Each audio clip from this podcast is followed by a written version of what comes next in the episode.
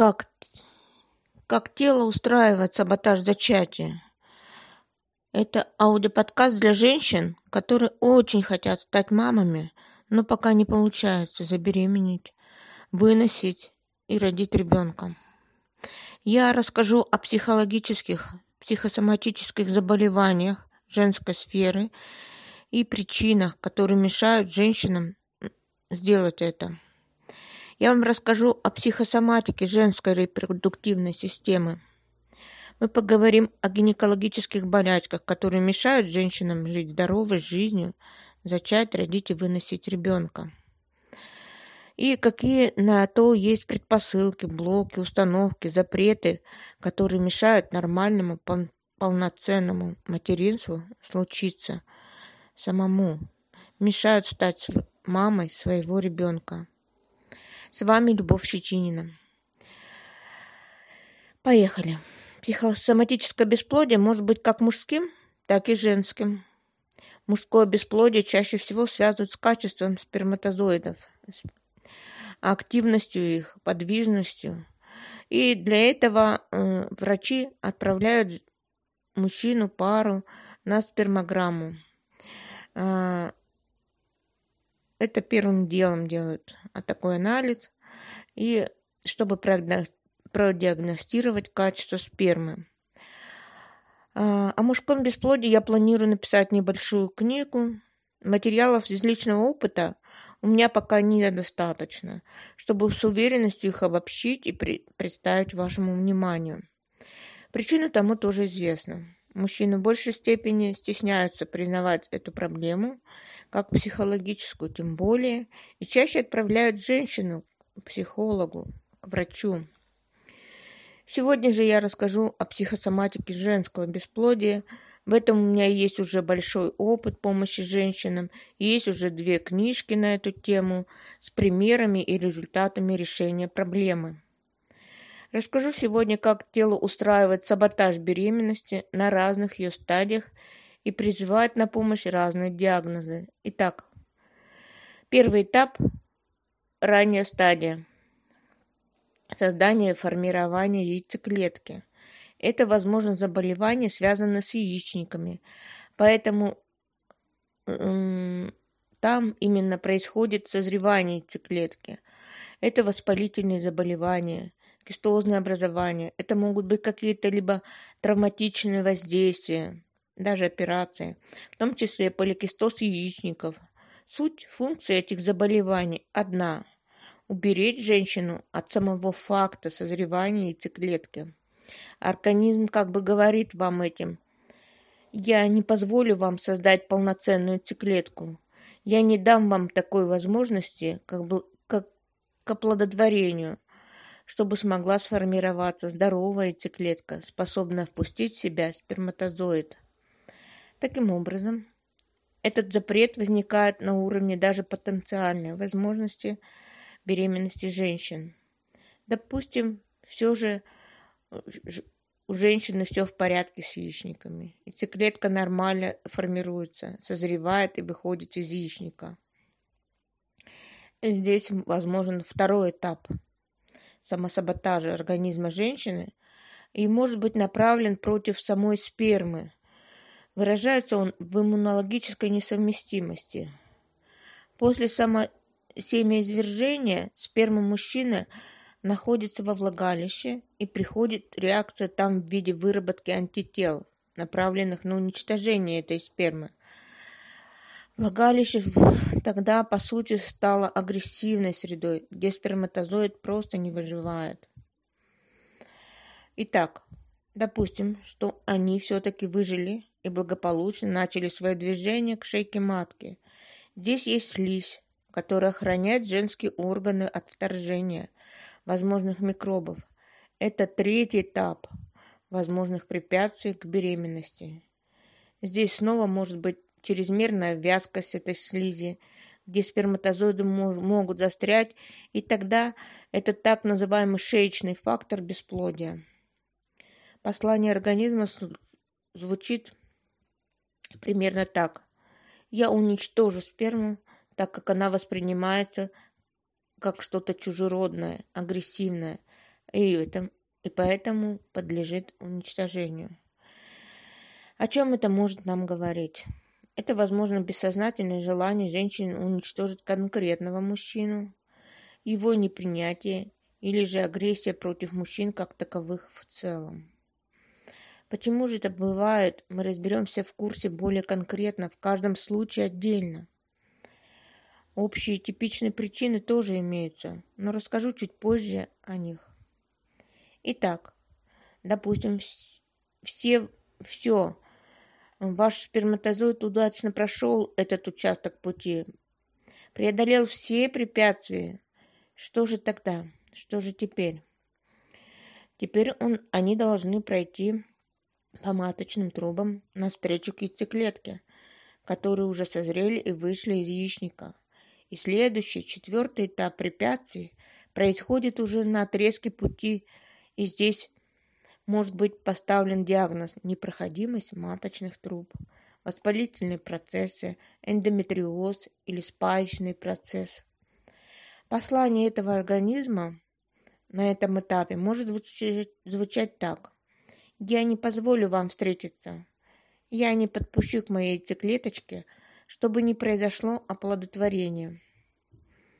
Ну, допустим, что все-таки наш сперматозоид сумел попасть в яйцеклетку и благополучно переместили в матку женщины. Здесь наступает еще один опасный период препятствий номер пять. Здесь патология матки, полипы, миомы – Подобные диагнозы, где организм выступает против закрепления к себе эмбриона и, соответственно, против вынашивания плода. Это могут быть нематочные беременности, замершие выкидыши, когда организм сам избавляется, отторгает уже, казалось бы, готового ребенка в виде эмбриона. А что же делать?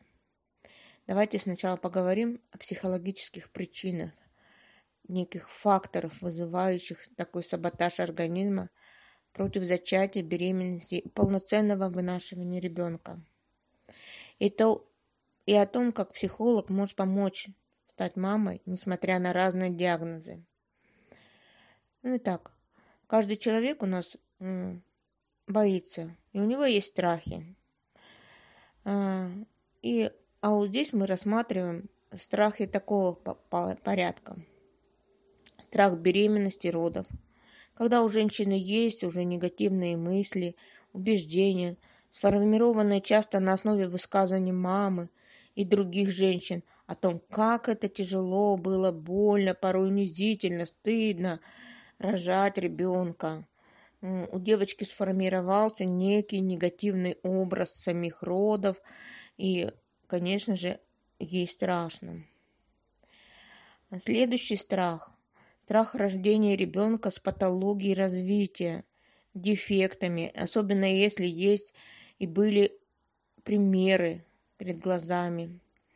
Вот почему важно э, окружать себя все-таки э, здоровыми людьми, э, беречь свое здоровье, наслаждаться красивыми пейзажами, да, быть здоровой самой, в окружении здоровых людей. Следующий, третий. Нежелание рожать от конкретного мужчину. Он не кажется вам сильным самцом. Она, женщина ему не доверяет и может воспринимать его как угрозу, что он не может за нее постоять в случае опасности. Хотя внешне он может быть совершенно добрым, мягким и, казалось бы, самым лучший вариант для рождения потомства. А, она в этом случае может не доверять ему и совершенно безосновательно.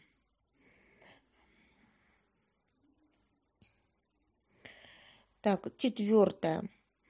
Так может быть и другого плана угроза, исходящая от самого мужчины, который напоминает ей чем-то э, мужчину, который причинил ей боль.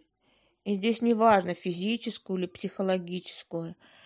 Память об этом мужчине не дает женщине расслабиться и зачать от него ребенка. Она знает, что такой мужчина не будет достойным отцом и никогда она сама не будет с ним счастлива.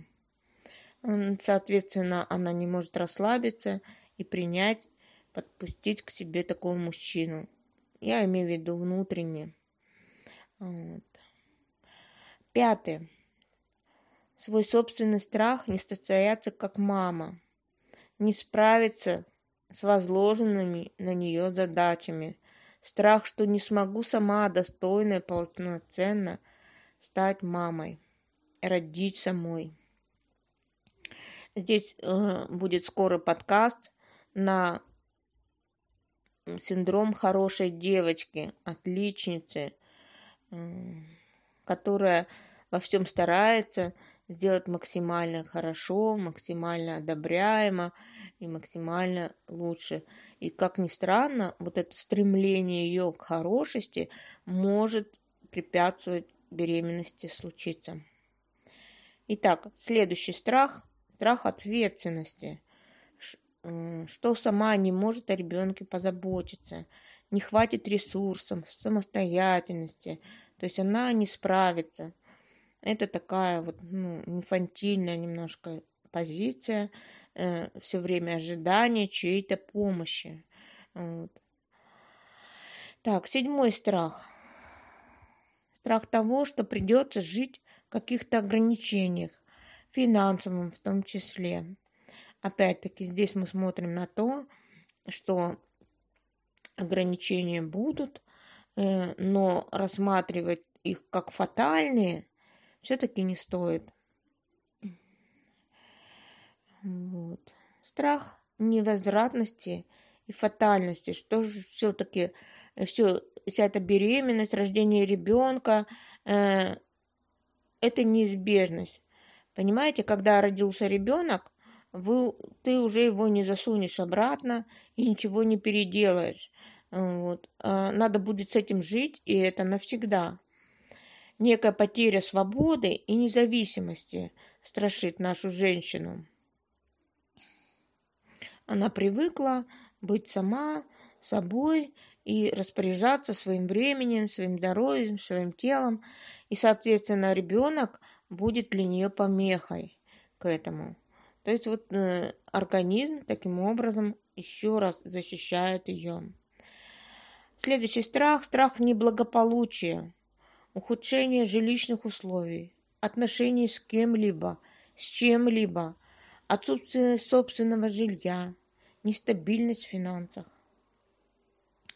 Отсюда тоже такая подвешенная а, ситуация, и организм тоже блокирует беременность.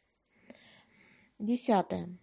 Сложные отношения со свекровью, с мужем и другими, даже своими родственниками – страх ухудшения этих отношений с другими стресс-факторами, где она чувствует себя не в безопасности, и что ребенок сейчас это может усугубить. Обычно это бывает, когда молодые люди живут э, совместно с каким-нибудь родителем. Неважно, своя это мама или это свекровь. А, одиннадцатое. Отрицание своей женственности, своей женской природы. Иногда это бывает, когда ее рождение ждали как мальчика. Возможно, воспитывали как мальчика. Девочка подражала мальчикам и воспринимала свою женственность как какой-то дефект. По сути, она даже боится этой женственности, которую ну, нужно стесняться, избегать проявления своей женственности всяческими способами. Э, вы, наверное, замечали, что есть такие женщины а, непонятного, непонятного рода. Двенадцатый.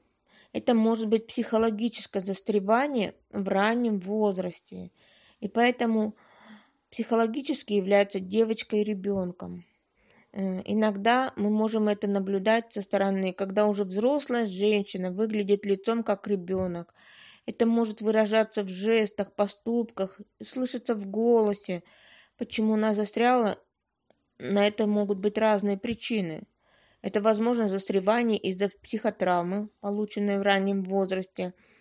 Таким образом, она не готова стать мамой, так как она сама еще ребенок. Тринадцатый. Страх отказаться, оказаться в зависимом положении, оказаться в нужде. Придется просить помощи, поддержки от партнеров, от других родственников. Этот сам факт с точки зрения для нее неприемлемо, так как, возможно, она привыкла быть сильной, полагаться только на себя и свои собственные силы, ресурсы.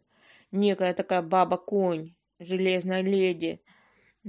Быть в слабости она не привыкла. Для нее это смерти подобно. Итак, четвертое, четырнадцатое. Страх потери своей привлекательности. А, тело испортится и перестанет быть притягательным и потеряет и женщина таким образом теряет контроль над ним, над телом. Он как будто бы, оно как будто бы перестает принадлежать ей и перестает повиноваться ей и нравиться. Она не может его контролировать и поэтому боится беременности. Все процессы внутри ее перестанут быть контролируемыми ею. Пятнадцатое. Стыд и вина за свою сексуальность в целом, вообще, своей интимностью, своей сексуальностью – это бывает, когда девочке внушалось, что она э, секс это постыдное, высмеивалась первых сексуальных проявлений.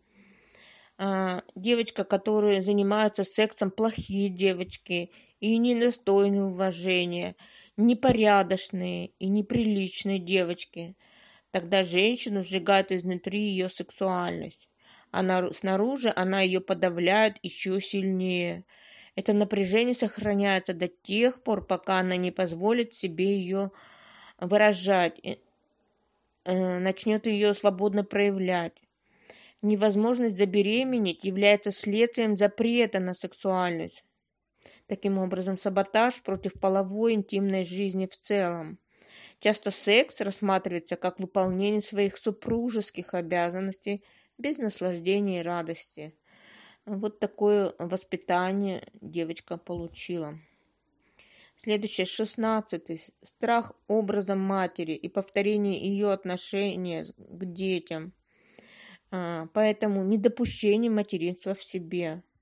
Мама была холодная и недоступная, не дала ей тепла, и тогда девочка решает не повторять судьбы мамы, чтобы не обжечь свое же своего же потенциального ребенка холодом, э, невниманием, не любовью, не сделать ему больно. Таким образом, опять-таки наш организм предохраняет нас от беременности, ее от беременности. 17. А, место ребенка в вашей семье занято и занимает все ресурсы, все внимание, всю заботу, здоровье. Таким образом, приход другого ребенка невозможен. Получается, женщина уже является мамой. Парентификация, когда вы являетесь родителем своим родителем. Иногда женщина берет заботу и о муже, как о своем ребенке, и психологически не готова еще к одному ребенку потому что ее ресурсы направлены на взрослого человека и полностью подчинены ему. Она не в ресурсе. Э, следующее. Восемнадцатое. Могут быть психологические травмы как результат физического или эмоционального, сексуального насилия. Тогда женщина просто отказывается от своей женственности и сексуальности, дабы не навлечь на себя такую боль. Еще. Э, каждое проникновение, прикасание мужчины воспринимается как акт вторжения в ее целостность. Э, она не готова подвергаться снова такой опасности. Э, поэтому ее бессознательно делает все, чтобы никакого проникновения в ее внутреннее пространство не произошло ни в каком виде. Э, это, конечно же, к психологу обязательно. Девятнадцатое. Мужчина-агрессор. Женщина не чувствует себя любимой и внутренне всегда напряжена. Нельзя ей расслабляться. Тревога за то, что ее мужчина ее не любит, и она держится за него, как за кого-то, за старшего, боится отпуститься от него, так как думает, что ее никто больше не полюбит, и то отношение, которое она имеет сейчас с ним, несмотря на, на побои и хамство, считают нормой и правильным. Образец семейных отношений сильно искажен. Женщина без ресурса. Она все время как на войне. Итак, все эти причины можно разделить на две основные категории. Первое. Нет состояния безопасности, базовой потребности любого живого организма. Э, безопасность не соблюдена. Либо внутри, либо снаружи мне небезопасно беременеть, рожать ребенка с этим партнером или в данной окружающей среде. Второе. При отсутствие недостаточность личных ресурсов и сил. То есть женщина истощена психологически, эмоционально, физически. Вот. И третье. Запрет на жизнь вообще. Не только в вашей истории, но и в роду в целом. Полно негативных сценариев. Допустим, погибают дети, несчастные судьбы, потери детей. Наоборот, бывает многодетная мама, и один из них ребенок, допустим, принимает решение не рожать, не рожать столько вообще. Вот. Э, то есть настолько ему было тяжело в этом детстве, что он такое решение принял однажды. Важно все эти моменты исследовать. Какие здесь могут быть рекомендации? Э, я, конечно же, за подход такой комплексный. Э, вам нужно обратиться к врачу, пусть вас обследуют, дадут рекомендации и назначат лечение вы следуете им. И следующее – это работа с телом, дыхательные практики, упражнения на улучшение своего телесного состояния, тазовой области, то есть работа с телом. Здесь очень хорошо разные терапевтические а, телесные практики. Это работа с практикующим психологом, с которым вы исследуете все возможные психологические причины появления симптома бесплодия или невынашивания именно у вас. Какие именно установки, убеждения, страхи привели вас к проблему и что находится в корне проблемы именно в вашей истории или в вашем роду и проработка этих причин. Такой комплексный подход может вам помочь стать мамой своего ребенка и даже избежать разного рода хирургических вмешательств и стать мамой самой. Не нужно обвинять и думать, что вы какая-то неполноценная. Прямо сейчас это чувство вины может стать дополнительным препятствием к появлению беременности и создавать излишнее напряжение и тревогу. Не думайте о себе плохо. И не разрушайте себя плохими мыслями о себе и своей неполноценности. Ваши мысли должны быть такого плана. Я здорова. Есть небольшие препятствия, с которыми я могу справиться. И переименуйте эту проблему в простую задачу, которую нужно решить поставить перед собой эту задачу и начинать ее решать постепенно, отметая каждое препятствие в сторону. И в этот период нужно особенно бережно, внимательно отнестись в первую очередь к себе, дать себе поддержку и перестать себя ругать, гнобить и разрушать плохими мыслями все вокруг, завидовать. Окружающие могут вас не понимать и давать разного рода советы. Например, расслабься, успокойся, забудь, и само все пройдет, и тому подобные добрые советы. Здесь важно понимать, что это не сработает. а надо идти и просто сделать для себя все возможное, чтобы беременность стала безопасной и принесла радость материнства вам и вашему ребенку. В результате общими стараниями можно добиться результатов очень быстро и не терять времени напрасно на самоистязание, самосожаление, самокопание. А, я желаю вам всего доброго. Если понравился подкаст, ставим лайк, а, делимся с друзьями, поделитесь с теми, у кого есть такая, возможно, проблема, и решать ее нужно комплексно. С вами была психолог по зачатию Любовь Щетинина. До новых встреч. Обнимаю сердечно.